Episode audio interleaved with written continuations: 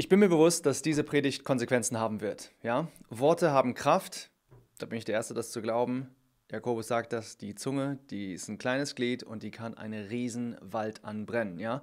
Und in dieser Zeit brennt so ziemlich alles. Ja, der Prophet äh, Sacharja, der sagt in seinem achten Kapitel, sagt er, ich ließ alle Menschen gegeneinander los.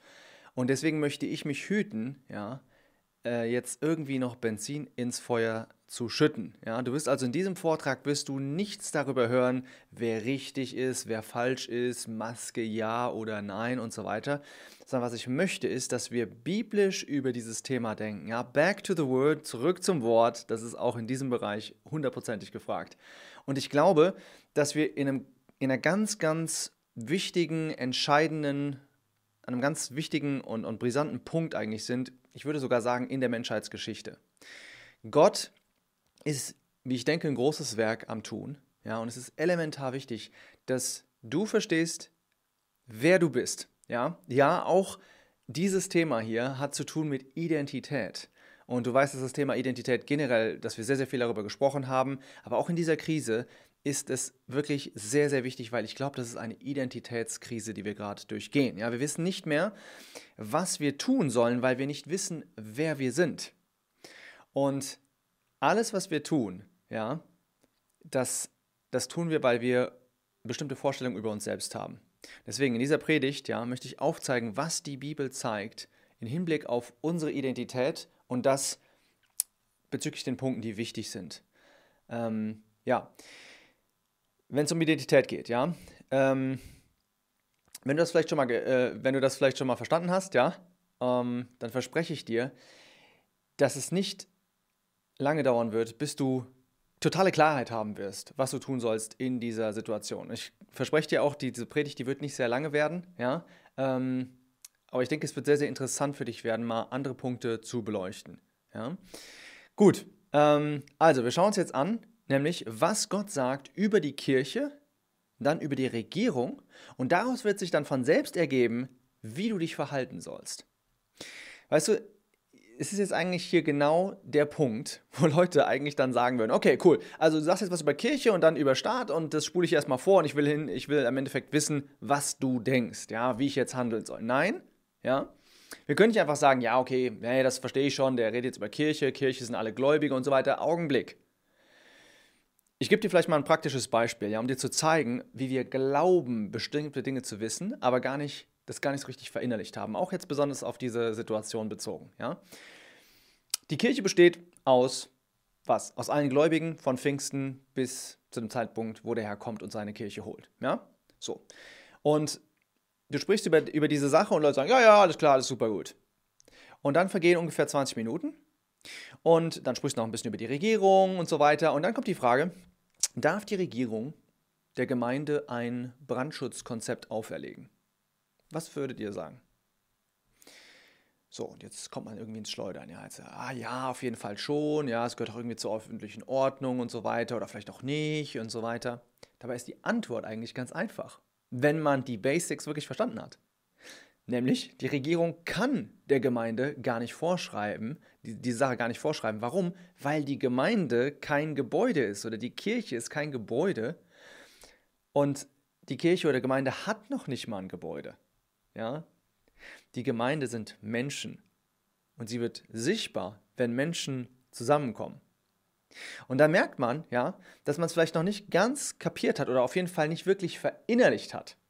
Und das siehst du wirklich überall, dieses Konzept, dass in Musik und Sportarten, ja, dass es irgendwelche Personen gibt, die sagen, ja, ja, ich hab's verstanden, ich hab's verstanden. Und dann laufen sie los und denken so, uh, die haben es doch nicht wirklich verstanden. Und wir müssen deswegen wirklich die Basics verinnerlichen. Und deswegen einfach nochmal als Motivation, ja, hör einmal nochmal ganz genau zu. Ja, die, die einzelnen Sätze und so weiter, die ich sage, sind wirklich wichtig. Wenn du heute jemanden fragen würdest, ja, lass uns mal über die Kirche reden. Wenn du heute jemanden fragen würdest, würdest sagen, was ist die Kirche? Dann wird er dir heutzutage, der normale Durchschnittsbürger, wird dir auf ein Gebäude zeigen, wird sagen, das ist die Kirche. Ja, und das kann man ihm ja auch nicht verübeln. Warum? Weil ab dem zweiten, dritten Jahrhundert die Gemeinde äh, äh, angefangen hat, offizielle Gebäude als ihr Hauptversammlungsort äh, zu machen. Allerdings ist die Kirche in der Bibel natürlich was komplett anderes. Ja? Die Kirche in der neutestamentlichen Zeit, das war weder ein Gebäude ähm, noch irgendwie, die, die hatten weder ein Gebäude noch war es irgendwie ein feststehendes Gebäude. Ja? Und wenn du im ersten Jahrhundert, das ist ganz interessant, wenn du im ersten Jahrhundert eine Person gefragt hättest, was die Kirche ist, dann hätten sie dir gesagt, das ist irgendwie eine Gruppe von Menschen, die glauben, dass Jesus Christus der Messias war, ja, den die jetzt Christus nennen und die leben sehr gottesfürchtig und die warten auf diesen Christus, dass der zurückkommt. Das hätte der gesagt. Also ziemlich was anderes, als was heute jemand unter der Gemeinde versteht. Und die Bibel, wenn die über die Kirche spricht, dann nennt sie die Ekklesia. Ja? Augenblick, das hast du auch alles schon gehört, vielleicht. Ähm, das ist griechisch und das heißt herausgerufen. Was wir aber wissen müssen, ist, dass dieser Begriff, Ekklesia, ist nicht ein Begriff, den zum Beispiel jetzt Paulus oder so oder der Jesus, den es zuerst nennt in, in Matthäus, irgendwie aus dem, irgendwo aus so einer Schmuddelecke geholt hätte, ja, so, so eine dunklen Ecke, das hat, hat keiner benutzt und dann hat er gesagt, hier, ich habe den Begriff, den möchte ich benutzen und den möchte ich frame, also möchte ich einen ganz neuen Ausdruck daraus machen, sondern Ekklesia war eigentlich was, was ein sehr gebräuchlicher Name war in Griechenland, ja, für eine Ansammlung von Menschen, es war sogar ein Teil von der Regierung, die hieß einfach Ekklesia, ähm, wie eine, wie eine, wie eine äh, Ratsversammlung oder so, ja. Also, Jetzt können wir uns vorstellen, okay, jetzt der neue Begriff, okay, diese Ekklesia, die ist irgendwie herausgerufen, das ist irgendwie im Ausdruck drin, aber ähm, was ist jetzt, was ist diese geistliche Ansammlung von Menschen? Ja, und ich will vielleicht mal den, den, den, den Punkt des Herausrufens ähm, hervorrufen. Und zwar lesen wir in Galater äh, 1, ja, da lesen wir, dass Jesus Christus sich selbst gegeben hat für unsere Sünden. Und da steht da, dass er uns herausnehme aus dem gegenwärtigen, aus der gegenwärtigen bösen Welt nach dem Willen Gottes, ja, unseres Vaters. Das bedeutet, die Kirche ist eine geistliche Einheit, die aus Juden, Nichtjuden besteht. Und die wurde herausgenommen, weil Gott in der sichtbaren und unsichtbaren Welt etwas zeigen wollte. Ja, der sagt es auch in, in Epheser äh, 3, da sagt er auch, dass er den Fürstentümern und Gewalten, ja, in den himmlischen Örtern, durch die Ge Gemeinde oder diese Ansammlung von Menschen, ja, die Weisheit Gottes zeigen will. Das heißt, er hat Leute da zusammengerufen, die sind, das ist eine Nation, die keine Nation ist, sagt zum Beispiel Mose in Verbindung mit Römer, kannst du Römer 10 durchlesen, so, das ist jetzt diese Ansammlung von neuen Menschen, ist, da gibt es keine Grenzen mehr zwischen, zwischen Nationen und so weiter. Und die sind herausgerufen worden. Die kannst du dir vorstellen, wie so über die, über die Erde, ja, dass die einfach so schweben, wenn du willst. So sieht es Gott geistig. Wir sind natürlich noch mit den Füßen auf dem Boden. Aber die sind herausgerufen worden. Gott sieht die eigentlich nicht mehr so ganz in dieser Welt. So, und diese Kirche, und jetzt halte ich fest, das ist der Körper des Christus hier auf der Erde. Verstehst du, was das bedeutet? Das bedeutet, als der Saulus, als der Christen verfolgt hat, da sagte Jesus aus dem Himmel, Saul, Saul, was verfolgst du mich? Ja? Was verfolgst du mich? Die Kirche, die ist nicht nur eine Repräsentation des Körpers, sie ist der Körper. Das ist, das ist unwahrscheinlich. Ja? So, was, was ist mit dem Körper? Was passiert mit dem Körper? Als Körper, ja, als der Körper des Christus, sind wir einmal eine Einheit, der Körper ist eine Einheit, aber da ist auch, das ist eine lebendige Einheit. Ja? Diese, da ist eine lebendige Beziehung zu dem Haupt und diese ganze Einheit setzt sich also zusammen aus allen Gläubigen, die den Heiligen Geist ja, bekommen haben und dadurch diese Körperschaft bilden. Und das Haupt dieses Körpers, das Haupt der Kirche also, ist der Christus. Wir können da vielleicht gerade mal Epheser 5 uns äh, durchlesen. Epheser 5, 23 steht da. Ähm, 5. Äh, 23 steht, denn der Christus ist das Haupt der Versammlung, Gemeinde. Er ist des Leibes oder Körpers Heiland oder Retter. Das dritte Wort muss man irgendwie übersetzen, aber ist okay, wir verstehen das, denke ich. Ja? Er, ist der, der, er ist der Retter des Körpers. Ja? Also, das Haupt der Gemeinde ist der Christus und er ist der Retter natürlich seines eigenen Körpers. Und das bedeutet, dass die Kirche jegliche Rettung nach Geist, Seele und Körper allein von ihrem Haupt, von ihrem Kopf erwartet. Okay? Das impliziert sehr, sehr viel. Sehr, sehr, sehr, sehr viel. So, was soll jetzt diese Kirche tun? Die Kirche, die ist, wie das zum Beispiel Petrus sagt, ja, ist ein, ist ein auserwähltes Wir, wir sind als Gläubige, wir sind ein auserwähltes Geschlecht, ja, eine königliche Priesterschaft, wir sind eine heilige Nation, da haben wir es wieder, ein Volk zum Besitztum, ja, damit wir was machen sollen? Wir sollen die Tugenden dessen verkündigen, der uns berufen hat aus der Finsternis in sein wunderbares Licht. Ja, 2. Petrus, äh, 1. Petrus 2. So, das, was wir machen sollen. Wir sollen rausgehen, sollen die Tugenden, ja, sollen die wunderbaren Herrlichkeiten des Herrn, sollen wir verkündigen. Das ist teilweise Evangelisation oder auch einfach Verherrlichung. Und jetzt ist noch die Frage, was soll die Kirche nicht machen? Du siehst, ich gehe sehr, sehr schnell voran. Hier, du kannst alles wirklich im Detail in meinem Paper lesen. Da findest du den Link unten drunter. Also, was soll die Kirche nicht machen? Die Kirche soll nicht das Schwert ergreifen. Ja? Die Kirche hat eine himmlische Bestimmung, das haben wir gesehen, schon mal aus der Welt rausgerettet äh, und ähm, hat eine himmlische Berufung. Und wir sehen eigentlich in keinem einzigen Vers in der Bibel, dass die Kirche aufgerufen wird, politisch aktiv zu werden. Ja? Das heißt nicht, dass Gott nicht einzelnen Menschen das aufs Herz legen kann, ja, aber eben nicht der Kirche als Körperschaft.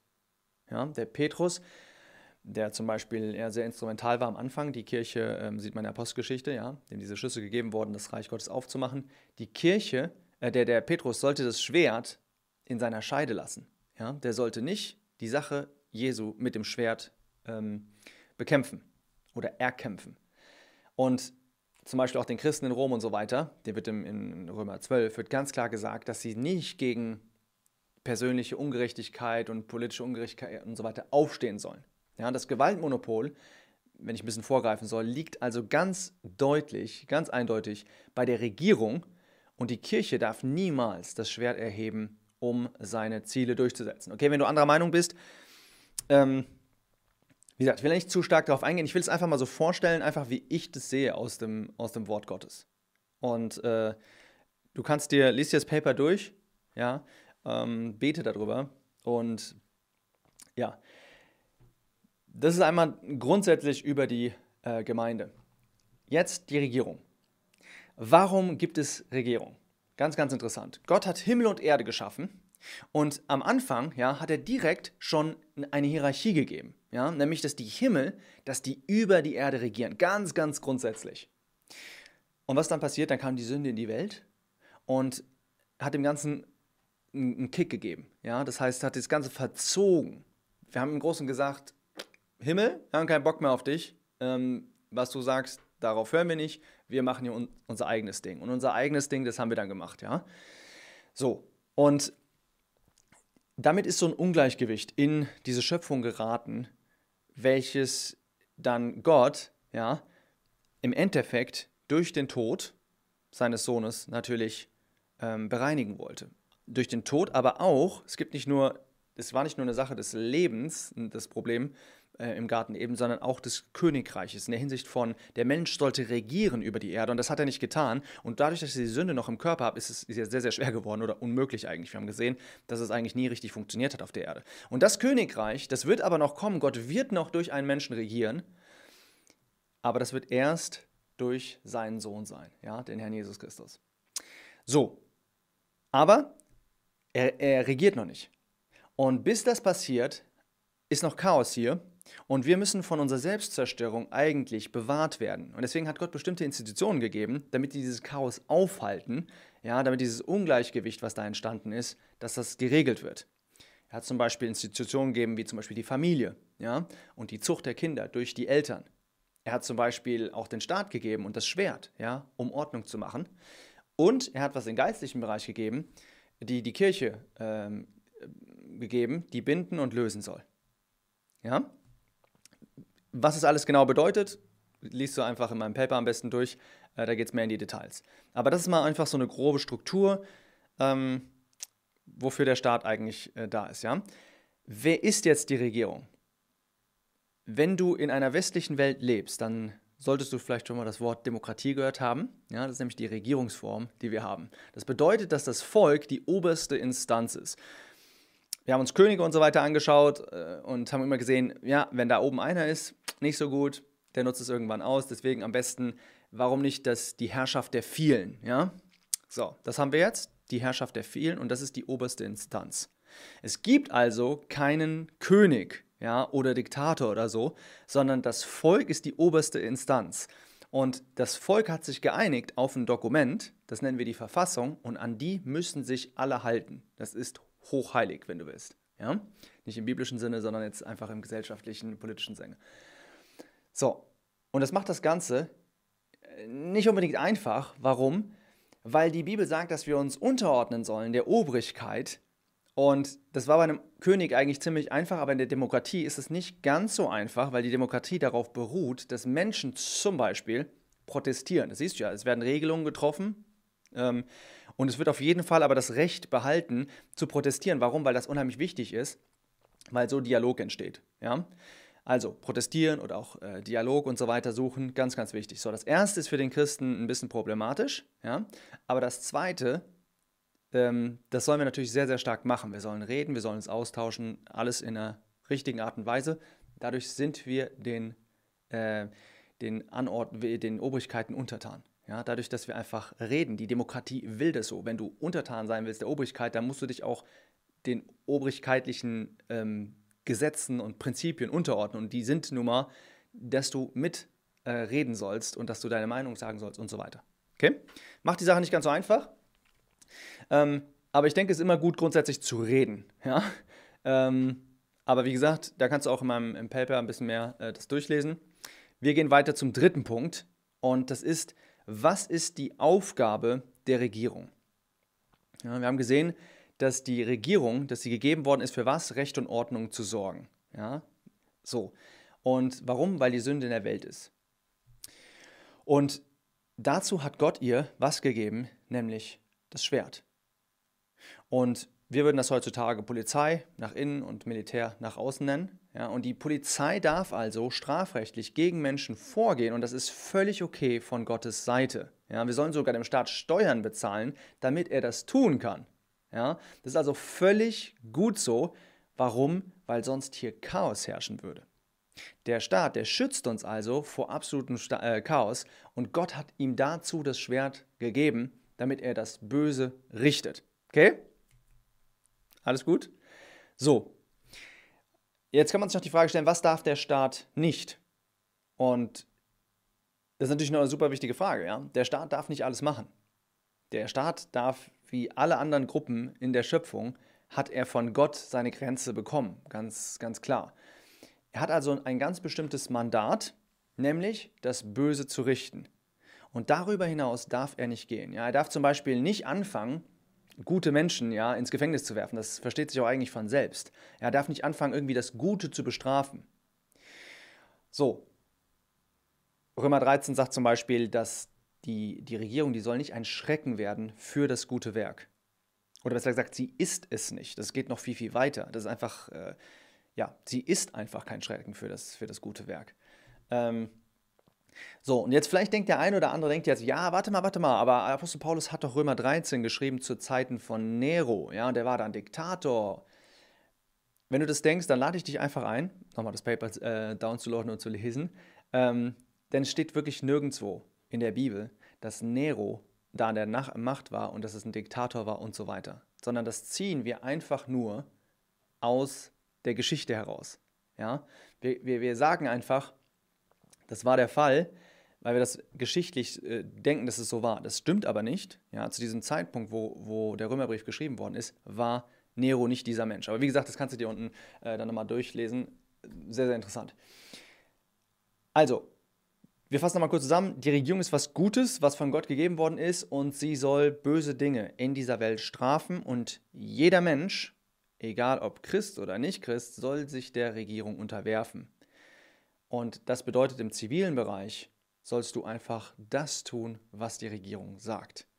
Und ich weiß jetzt, dass sofort einige denken, ja, aber was ist denn, wenn die Regierung etwas macht, was nicht ihrem Kompetenzbereich entspricht, ja? Augenblick, da kommen wir noch zu, ja? Aber erstmal möchte ich den Normalzustand einfach zeigen, ja? Und das ist genau das, worüber der Apostel Paulus in Römer 13 spricht. Ja, der spricht über den Normalzustand. Und der Normalzustand ist, dass die Regierung dafür da ist, das Böse zu richten.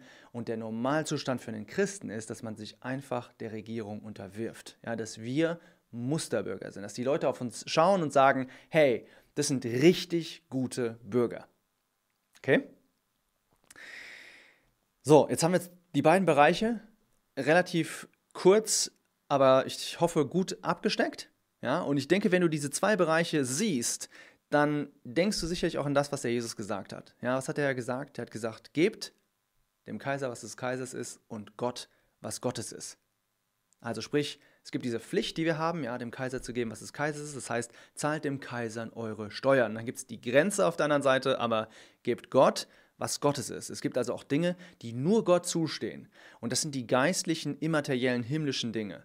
Das sind also Dinge des Herzens, ja, über die der Staat natürlich nicht bestimmen darf. Wenn der, wenn der Staat sich in religiöse Dinge vergreift, ja, siehe auf dieser Münze, über die der sprach, da war das Bild des Kaisers drauf, und auf der anderen Seite waren halt meistens so Bilder von Heeren oder von irgendwelchen Siegen oder so, waren aber auch Götterfiguren manchmal auf dieser Münze drauf. Da hat er ja nichts drüber gesagt. Ja, er hat eher dann gemeint, gebt Gott, was Gottes ist. Und wenn der Staat da reingreift, dann überschreitet er ganz klar seine Kompetenz. Und jetzt könnte man denken, vielleicht das nur mal als Beispiel, ist ein ganz interessantes Beispiel, jetzt könnte man denken, okay, also Steuern soll man zahlen, ja, und das machen wir auf jeden Fall, da brauchen wir eigentlich gar nicht drüber nachfragen. Warte, das stimmt, das sollen wir auch und trotzdem müssen wir immer abhängig sein von Gott, selbst in diesen Dingen. Ja, selbst in den Dingen, die augenscheinlich vielleicht total klar sind. Und auch in Dingen, die ganz klein sind. Und vielleicht können wir uns da äh, Matthäus 17 anschauen. Ja? Wenn du nach Matthäus 17 gehst, ich möchte das jetzt nicht, vielleicht nicht vorlesen, aber wenn du nach Matthäus 17 gehst, äh, da wirst du sehen, da geht es nämlich genau um, dieses, um diese Sache Steuern zahlen, ja? Die eigentlich total klar ist. Ja klar, wir sollen Steuern zahlen, fertig aus. Pass auf, da kommt ein Steuereinnehmer, der kommt zu dem Petrus an und sagt, hey, was was, euer Anführer, der ist ja so ein bisschen rebellisch nach außen, sieht er auf jeden Fall so aus. Kurze Frage, bezahlt er eigentlich Steuern? Und der Petrus sagt, ja, ja, klar, auf jeden Fall. Jeden Fall. Klar, doch gesagt, äh, ja. So. Und der Herr sagt zu Petrus danach, Petrus, das war ein bisschen schnell. Ja, und das war ein bisschen sehr unterwürfig den gegenüber und nicht mir. Und es führt dazu, dass Jesus ein Gespräch hat mit Petrus und was zeigt, dass Identität, Identität für den Herrn total wichtig war. Ja? Und dass kleine Taten ein Indiz dafür sind, ob wir es verstanden haben oder nicht. Was der Petrus nämlich gesagt hatte, durch seine schnellen Worten, ja, durch sein schnelles Antworten, das war, dass der Herr Jesus verpflichtet wäre, diese Steuer zu bezahlen. Und obwohl Jesus Christus hinterher diese Steuer bezahlen wird, ja, in der Geschichte, möchte er doch klarstellen, was seine Identität ist, damit dadurch seine Identität nicht falsch verstanden wird. Ja? Hinterher muss er nämlich zum Beispiel mal den äh, Tempel abräumen. Und da wird man sich ja fragen, warte mal, auf der einen Seite hast du die Steuer so schnell bezahlt, auf der anderen Seite plötzlich führst du dich auf, als wärst du größer als der Tempel. Das war er nämlich auch. Ja? Wie gesagt, also du kannst auch mal die Abhandlung im Detail äh, in dem Paper durchlesen, aber alles, was ich hier sagen will, ist, dass kleine Dinge, die wir tun, ja, materielle Dinge, die wir tun, die haben einen direkten Einfluss darauf, wie Menschen Jesus Christus sehen. Und denk nochmal daran, Epheser 3, ja, die Engel schauen zu. Wir sind der Körper Christi auf der Erde. Wir sind der Körper. Ja, wir sind seine Hände und Füße. Und alles, was wir machen, das wirft entweder ein gutes oder ein schlechtes Licht auf Jesus Christus. Und wir müssen immer erst mit dem Meister reden und abgleichen mit seinem heiligen Wort. Ist das, was die Bibel sagt, dass wir das tun sollen? Ja oder nein? Ja, wir müssen die Autoritäten, die der Herr außerdem in seiner Kirche gegeben hat, die müssen wir auch anerkennen. Ich meine mit die, die den Ältestendienst tun, nach 1 Timotheus 3. Ja, es können nicht plötzlich Menschen aufstehen in einer Gemeinde, die keine geistliche Autorität haben und anderen Leuten irgendwelche materiellen Dinge auferlegen. Du machst jetzt das, du machst jetzt das, du machst jetzt das, das ist so. Das ist gegen Gottes Wort, ganz klar. Ja? Und es zieht die Herrlichkeit des Herrn in Mitleidenschaft. Es können auch nicht auf der anderen Seite die Ältesten irgendwelche Dinge bestimmen, ja, und den anderen auferlegen, die gegen Gottes Wort sind. Das geht auch nicht. Wie gesagt, ich habe das alles auch äh, aufgeschrieben. Wenn du da wirklich in das Wort Gottes reingehst, dann wirst du das sehen. Ja, es kann niemals, das geht nicht. Wenn das doch der Fall sein sollte, ist natürlich schwierig, weil es Autoritäten sind, aber dann müssen halt andere, ja, zum Beispiel Lehrer oder Propheten oder Evangelisten oder Hirten, die müssen ihre Stimme erheben und müssen das Wort predigen. Und äh, solange wir uns gegenseitig helfen, der hat wunderbare Tools gegeben, also Tools in der Hinsicht von Verschiedenartigkeiten der Gaben und so weiter, dass wir uns gegenseitig helfen können, die Dinge des Wortes Gottes verstehen. Lass uns das tun in Demut, den einer höher achten als den anderen, ja, aber wir müssen wirklich miteinander reden, deswegen mache ich zum Beispiel auch hier mein, mein Video das und, und auch mein Paper. Das ist nicht, um irgendwas aufzuerlegen, was zu erzwingen, der Herr macht sowieso, was er will, er ist souverän, ja, aber was ich einfach möchte, ich möchte nichts auferlegen, sondern ich möchte einfach nur beisteuern zur Diskussion, vielleicht was aufarbeiten, was ich bis jetzt, bis dato noch nicht so gesehen habe, ähm, in, grundsätzlich in, in, irgendwelchen Artikeln oder so. Ähm, und du selbst, was, was ich möchte, ist einfach, dass du selbst zurückgehst zum Wort Gottes und es im Wort Gottes siehst. Ja? Denn es geht bei dieser ganzen Debatte, da geht es um eine Sache und das ist Autorität. Und das Thema ist keine Nebensache. Ja? Das ist eine absolut zentrale Angelegenheit, wer Autorität hat und wer nicht. Und Autorität in der Bibel heißt Exousia. Ja? Und ich möchte dich einfach ermuntern, dich mit diesem Thema auseinanderzusetzen. Ja? Es gibt in der Bibel sehr, sehr unterschiedliche Machtbereiche. Ja? Zum Beispiel die Familie oder Privatbesitz ja? oder der eigene Körper auch. Und ich glaube, dass diese Dinge, ja, dass die in der Zukunft sehr, sehr wichtig werden, weil immer mehr Leute hier versuchen, anderen Leuten irgendwas vorzuschreiben. Ja? Und es wird für dich elementar wichtig werden, wem du zuhörst, wem du gehorchst. Das ist ganz klar. Weißt du warum? Weil ein Christ niemals ungehorsam sind. Weißt du, wir, wir werden ja verglichen mit Schafen. ja, das ist eine gute Hirte und wir sind alle dumme Schafe, die hinterherlaufen. Und das ist halt so, ja, weil wir, wir werden geprägt als Christen grundsätzlich, dass wir gehorsam sind. Das ist auch genau richtig so, weil ein Christ, der ist immer gehorsam. Es gibt keine Rebellion für einen Christen. Rebellion ist, was der Teufel macht. Der Christ ist immer gehorsam. Aber er muss seinen Gehorsam den richtigen Instanzen geben. Ja? Wir können nicht einfach sagen, ja, muss Gott mehr gehorchen als den Menschen, ja, aber wir wissen noch nicht mal, welche Bereiche das genau betrifft, ja. Welchen Bereich hat eigentlich die Kirche oder welchen Bereich hat eigentlich der Staat oder wie gehorche ich in der Demokratie, ja, Obrigkeiten, Untertan sein, auf jeden Fall. Ja, was ist denn die Obrigkeit? Da oben. Ja, da oben sind aber, wie gesagt, ein bisschen komplizierter. Guckst du hoch, denkst, ups, wer ist denn da? Ja, ein bisschen komplizierter als nur das. Nimm dir einfach Zeit. Wenn du ein junger Kerl bist oder eine junge Frau, wenn du ein Vater, Familienvater bist, wenn du, wenn du Verantwortung übernimmst und du, sagen wir es mal so, wenn du eine Familie hast, hast du Verantwortung, wenn du irgendwo im Gemeinderat bist oder so, hast du Verantwortung. Aber selbst wenn du gar nichts davon hast, du hast Verantwortung über deinen Körper und du wirst, du musst mit deinem Körper richtig umgehen.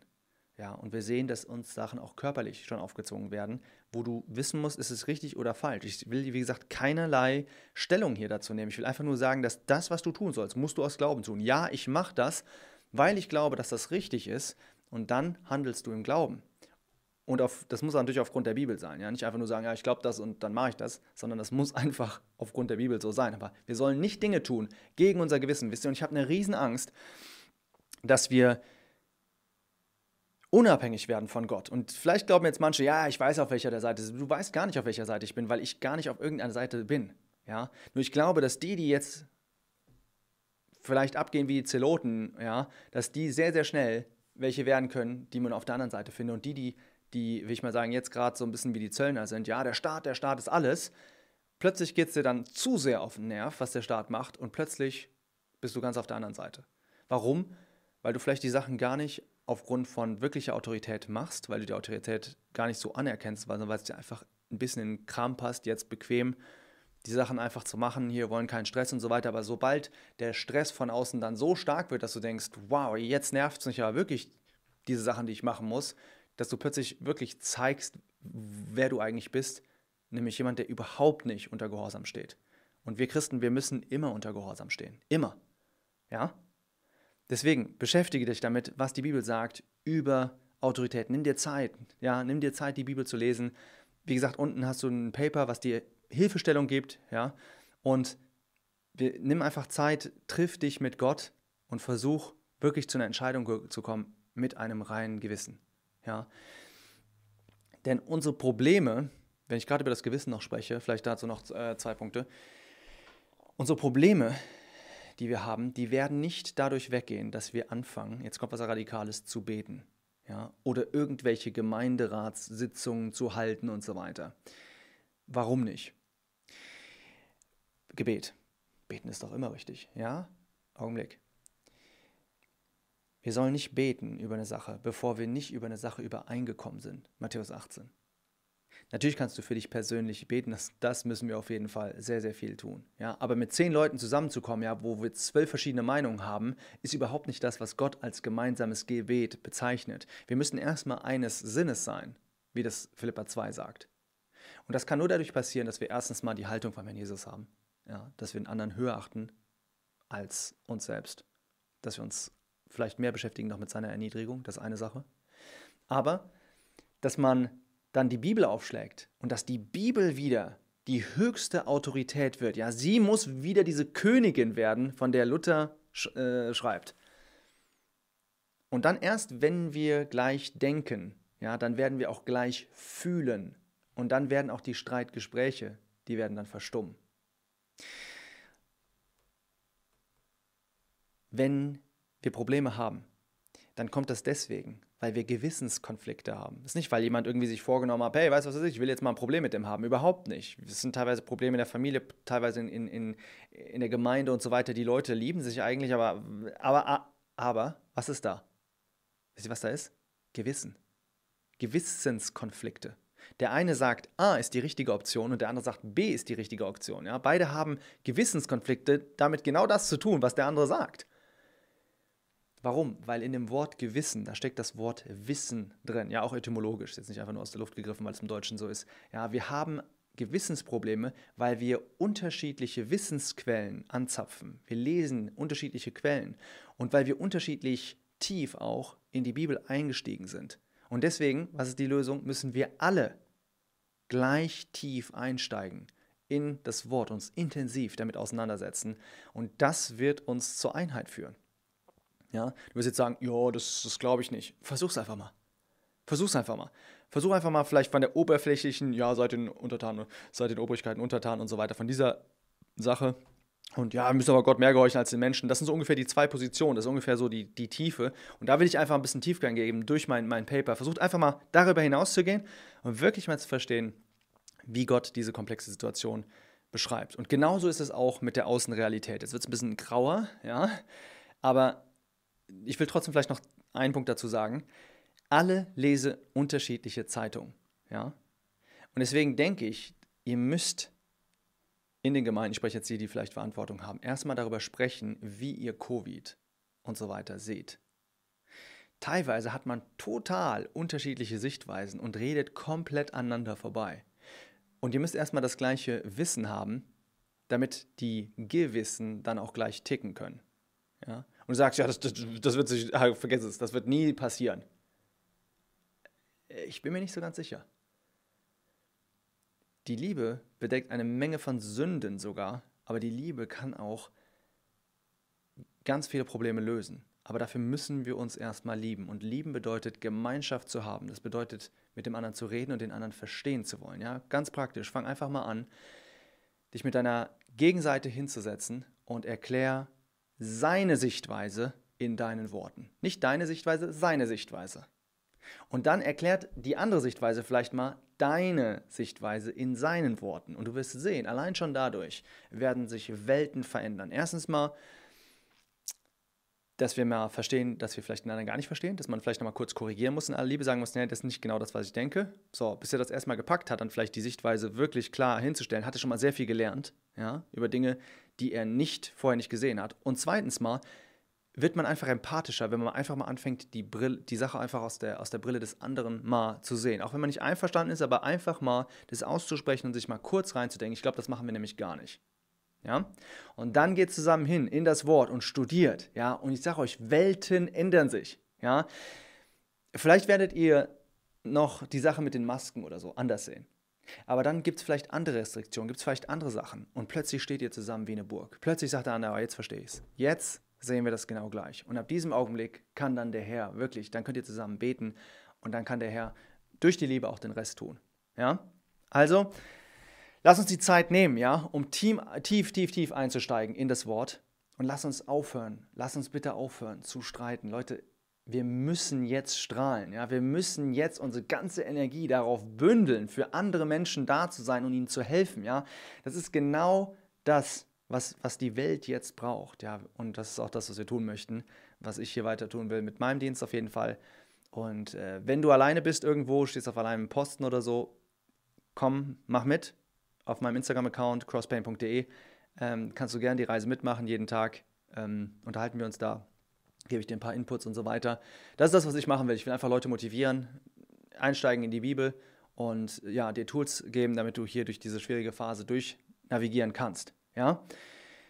Was das Paper vielleicht angeht, ich habe ehrlich gesagt jetzt nicht so viel Lust, 50 E-Mails äh, zu beantworten über dieses Thema.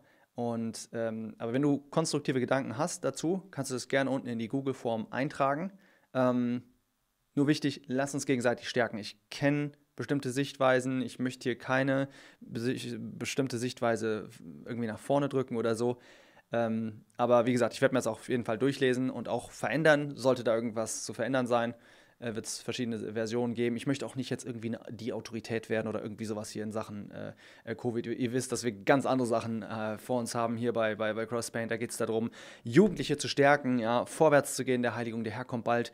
Wir müssen, äh, worum es geht, ist, sich, sich vorzubereiten ja, sich vorzubereiten, in das Wort einzusteigen und so weiter.